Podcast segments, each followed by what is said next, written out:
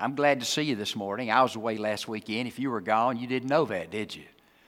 But uh, I'm glad to be back. It's nice to have a vacation. When I look around and see so many missing this morning, I know where they're at. They're gone. I hope they're not home playing hooky. I hope they're probably on a vacation somewhere, but we miss them. But it's that time of year, and we know that. We understand that. We pray for their safety as they travel. But it's good to have you this morning. If you have your Bible, I want you to turn with me to the 12th chapter of the book of Hebrews. I want to talk to you this morning about God's path to the good life.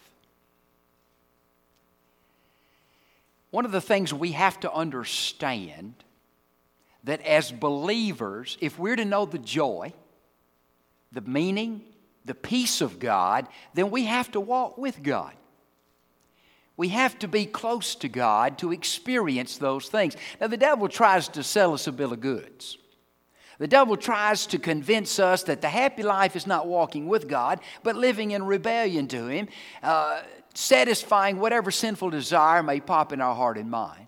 That's what he tries to convince you of. But God's word's very clear. That's not a happy path. That's not a path of peace and satisfaction. How do we find that purpose? And what does God have to do? One of the things I want you to understand is that in God's eyes, you are too precious to turn loose. And you are too critical in your mission to abandon. You see, not only has God saved you to make you what you can be, God has a mission for your life a mission that will touch the lives of others and draw them to Christ. It may be your children, it may be your grandchildren, it may be a co worker at work, it may be a child that is a friend at school, but God uses us to help point others to Him. Our mission in life is critical. Because without you, how will He touch that person He's intending to touch through your life? So you see, our holiness and our godliness is significant. Now, listen to these verses carefully. Chapter 12, beginning with verse 1. It says, Therefore, since we are surrounded by such a great cloud of witnesses, he says, Listen, the world is watching you, the world is looking up to you. Let us throw off everything that hinders and the sin that so easily entangles and let us run with perseverance the race marked out for us. Let us fix our eyes on Jesus, the author and perfecter of our faith, who for the joy set before him endured the cross, scorning its shame, and sat down at the right hand of the throne of God. Consider him who endured such opposition from sinful man, so that you will not grow weary and lose heart. You see, that's what happens to us. We get tired of fighting the good fight. We get tired of trying to do the right thing when the world's doing the wrong thing. We get weary and we throw in the towel. We give up and quit. He said, Consider what our Lord has been through that we might become His instrument, that we might become His children, that it might inspire you. In your struggle against sin, you have not yet resisted to the point of shedding your blood. And you have forgotten that word of encouragement that addresses you as sons. My son, he says, do not make light of the Lord's discipline and do not lose heart when he rebukes you. Because the Lord disciplines those he loves, and he punishes everyone who he accepts as a son.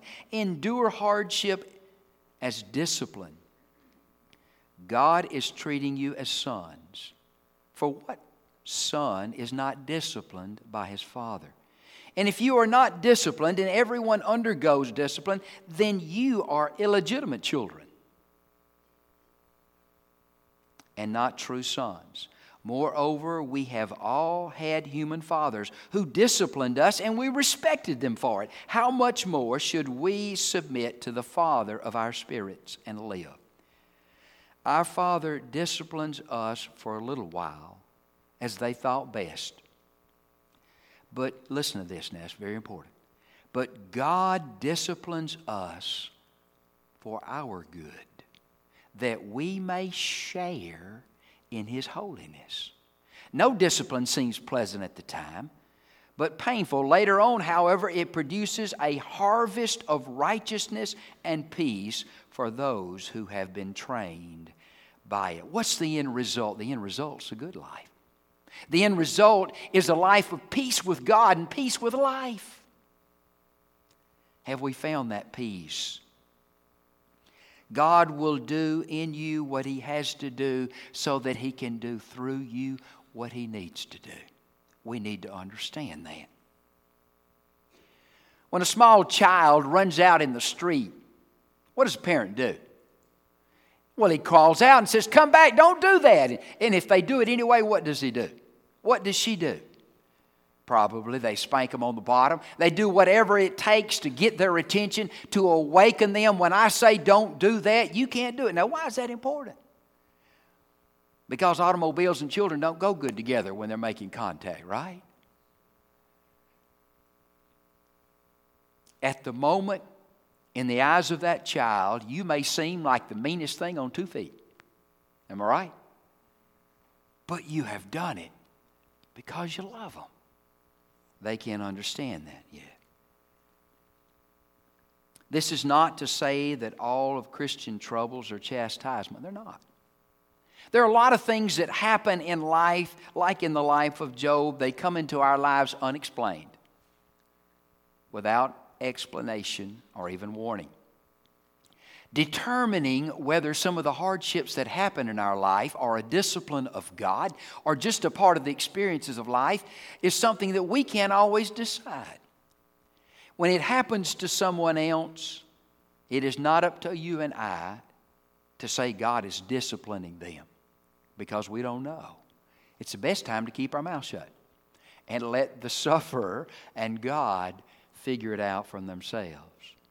But the questions I want you to think about this morning is when does God discipline us? For what are we disciplined?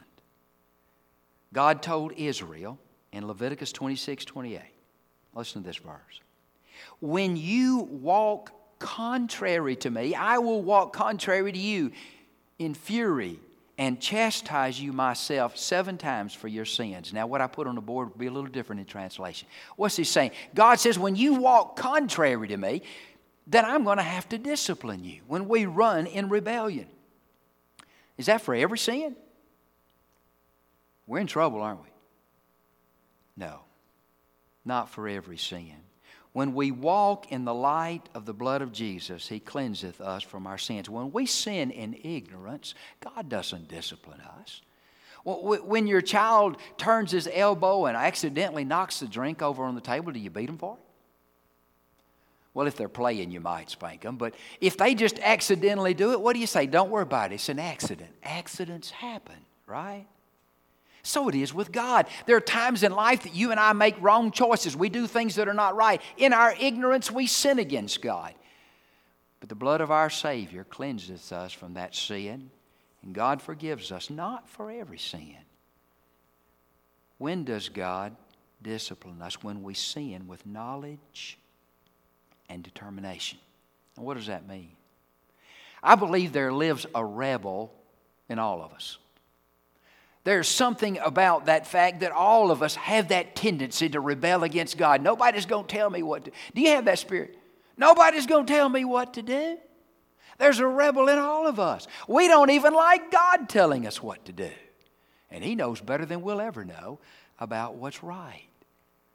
So many times we say to God, I'm going to do what I want, whether you like it or not.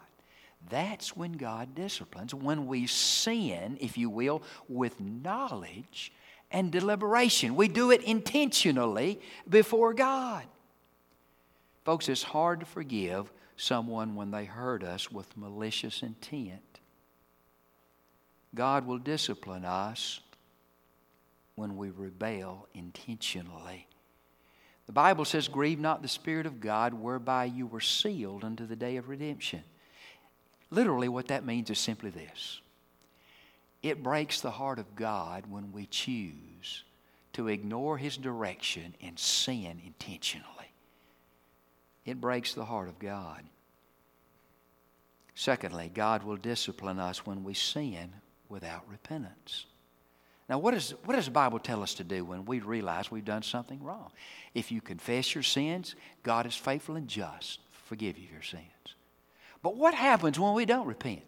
We look at God and say, I know it was wrong, but I don't care, and I'm going to do it again.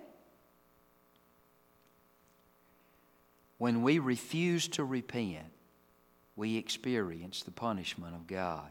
Sin brings sorrow and shame, but these are prods to repentance. It's God trying to move us forward to cleanse our lives. David's sin brought such terrible price, possibly because he refused to repent. He would lose the child of his act of adultery, not because of the adultery, not even because of the murder, but I believe because he refused to repent before God. And because it brought such a terrible witness to the people of Israel, God did what he had to do. And he awakened David through that experience. When we sin without repentance, God has to discipline us. When we refuse to grow, I believe God disciplines us. Those whom I love, I reprove, and chasten. So be zealous to repent. Revelations 3:19. When we refuse to grow as we believe, Lord, I don't want to grow. I'm not interested in the Word of God. I'm not interested in church. I, have quit praying. I've quit sharing my faith. I'm just going to kind of stay stagnant and stay where I'm at. God will discipline us if we don't make effort as believers to grow and mature that we might be usable in the kingdom of God. God wants you to develop. There's no joy and happiness in a life that never grows, that never develops, that never matures as a believer. Folks, we can't be content just to come and get a little dose of God every week. We need to have a desire in our heart to grow in our walk with Him. Let me tell you something. If we don't pray, we will be driven to prayer by adversity. God will get you to pray in one way or the other.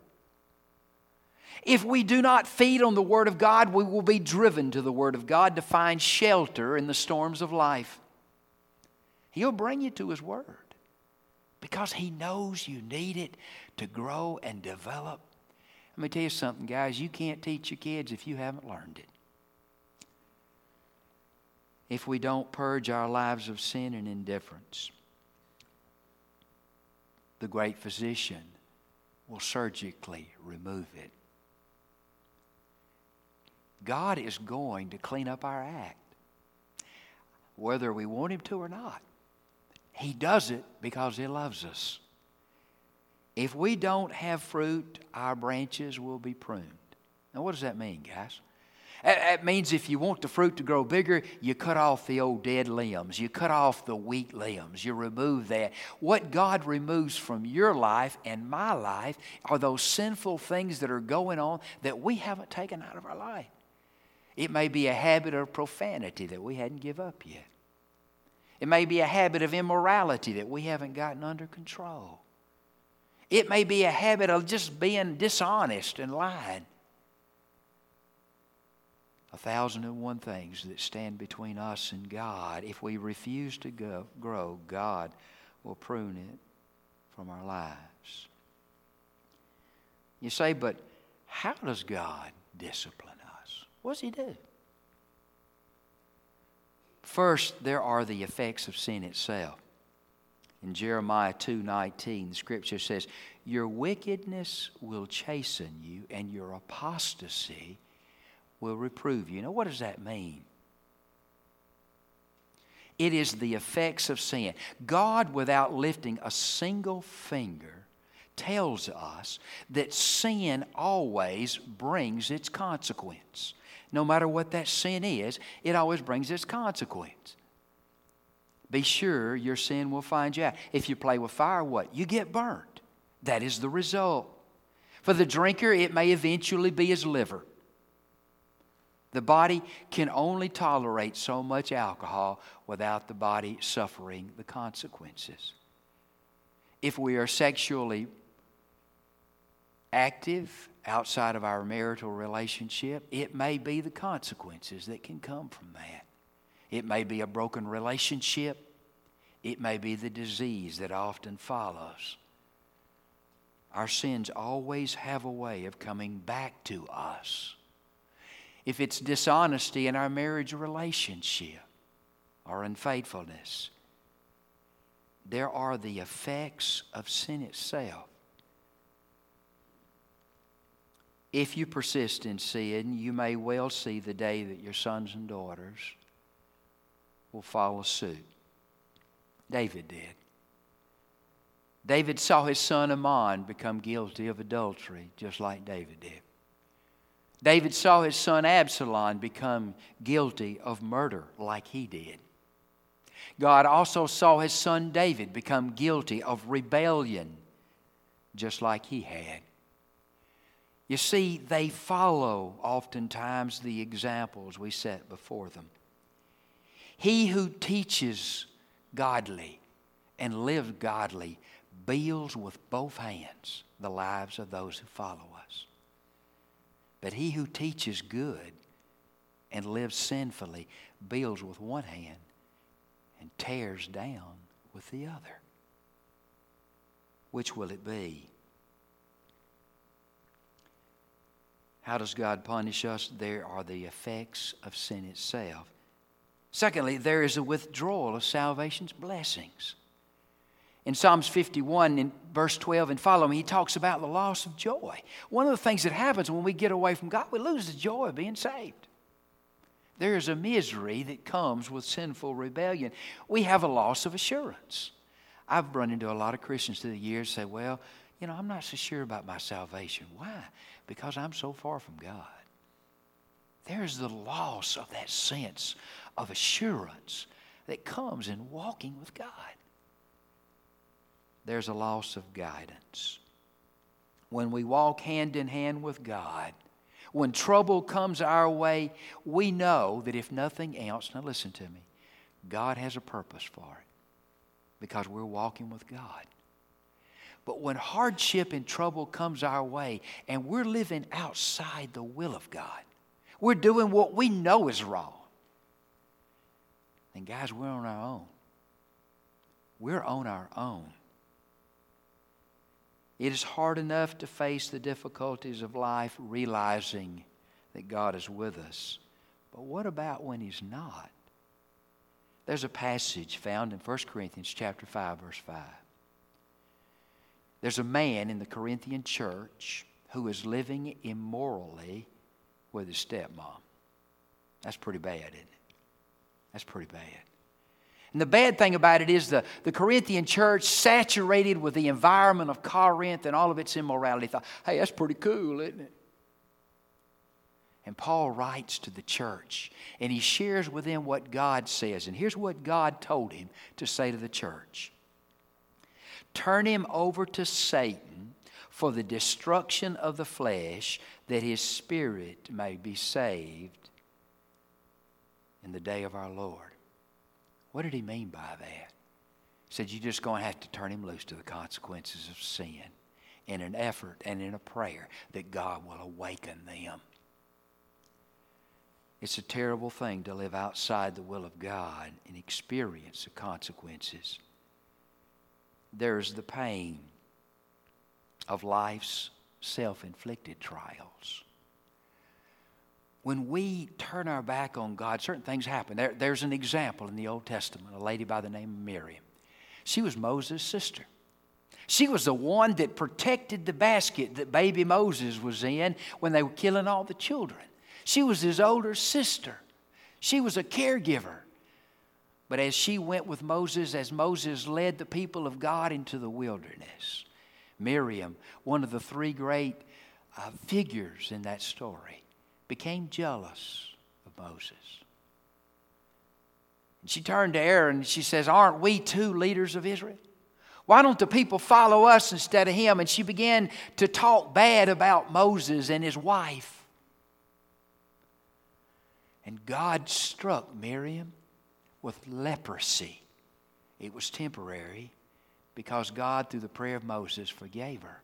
But he did this to awaken her to the fact of her sin and her jealousy. Guys, it wasn't just that she attacked Moses, the servant of God, it was that by doing so, she was undermining God's ability to lead his people through a servant. There is the pain of life's self inflicted trials. In Corinth, there were believers who, when they had the Lord's Supper, drinking real wine, they got drunk. In church. Can you imagine that? Being drunk in church? You know what God did? To awaken the church to this new experience, He took their life, took them home to heaven. That was the way God disciplined such sinful behavior. Life is hard enough inside the will of God, but when we face disease and death and grief, but it's 10 times harder outside the will of God. Fourth, there is the withdrawal of God's best. I think one of the saddest things is to have a relationship with Christ, to know the Savior, and let the devil convince us that the happiest Christian life is to just know I'm going to make it through heaven's gate, barely, but I'm going to get in. So I'm going to just live for the devil while I'm on earth. Guys, I'm going to tell you something. The devil can convince you that's a happy path, but you're going to find out that's a horrible road. There's no joy there, there's no satisfaction there. There is a withdrawal of God's best. You see, when we rebel against God many times, we miss. Now, listen to me carefully. I'm going to be through in a moment. But when we rebel against God, we miss God's best plan for our life.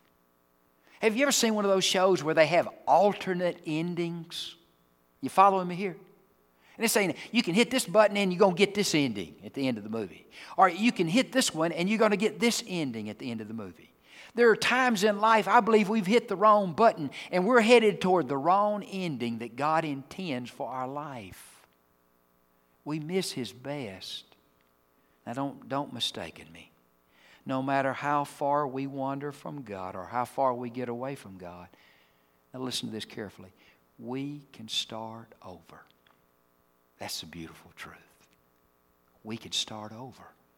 We may have missed God's best in the past, but we can start over from this point on for God's best for our future. In our wanderings, we may have missed it, but we have the opportunity to restart and find God's best for the rest of our lives. Let's think about it for a moment. When does God punish us? When we sin deliberately, intentionally. When we sin without repentance and when we simply refuse to grow, God has to discipline our life to get us back on track. How does He punish us? with the effects of sin itself, simply allowing sin to follow the course that it will follow by withdrawing his blessings and by the pain of life's trials. God disciplines us. I'm going to ask you are we willing to let the healing begin? Make our commitment, Lord, I want to be all I can be for you and find God's best for our life the devil will do his best to convince you you're missing something. A few years ago, I read a report about some of the most miserable, drug infested teenagers in the country. And it wasn't in the ghettos, it was in one of the richest sections of our country. And the reason was is because those kids had it all. They had everything in life that money could buy. Everything in life that money could give them. But they had no peace and meaningful relationship with God. Joy is not getting everything you want. Joy is finding purpose in life and fulfilling it and knowing that God is pleased with us that's where the joy is at. It's not in rebellion to God, it's in walking with God and discovering what He wants to do through your life. Let's go to the Lord in prayer. Be with us, Lord. Challenge our hearts and our lives. Help us to discover your plan and your purpose. Lord, help us to realize that it is worthwhile to seek to live for you and to honor you by the choices we make and the lives we live. We ask, Lord, your leadership and your blessing. In Christ's name.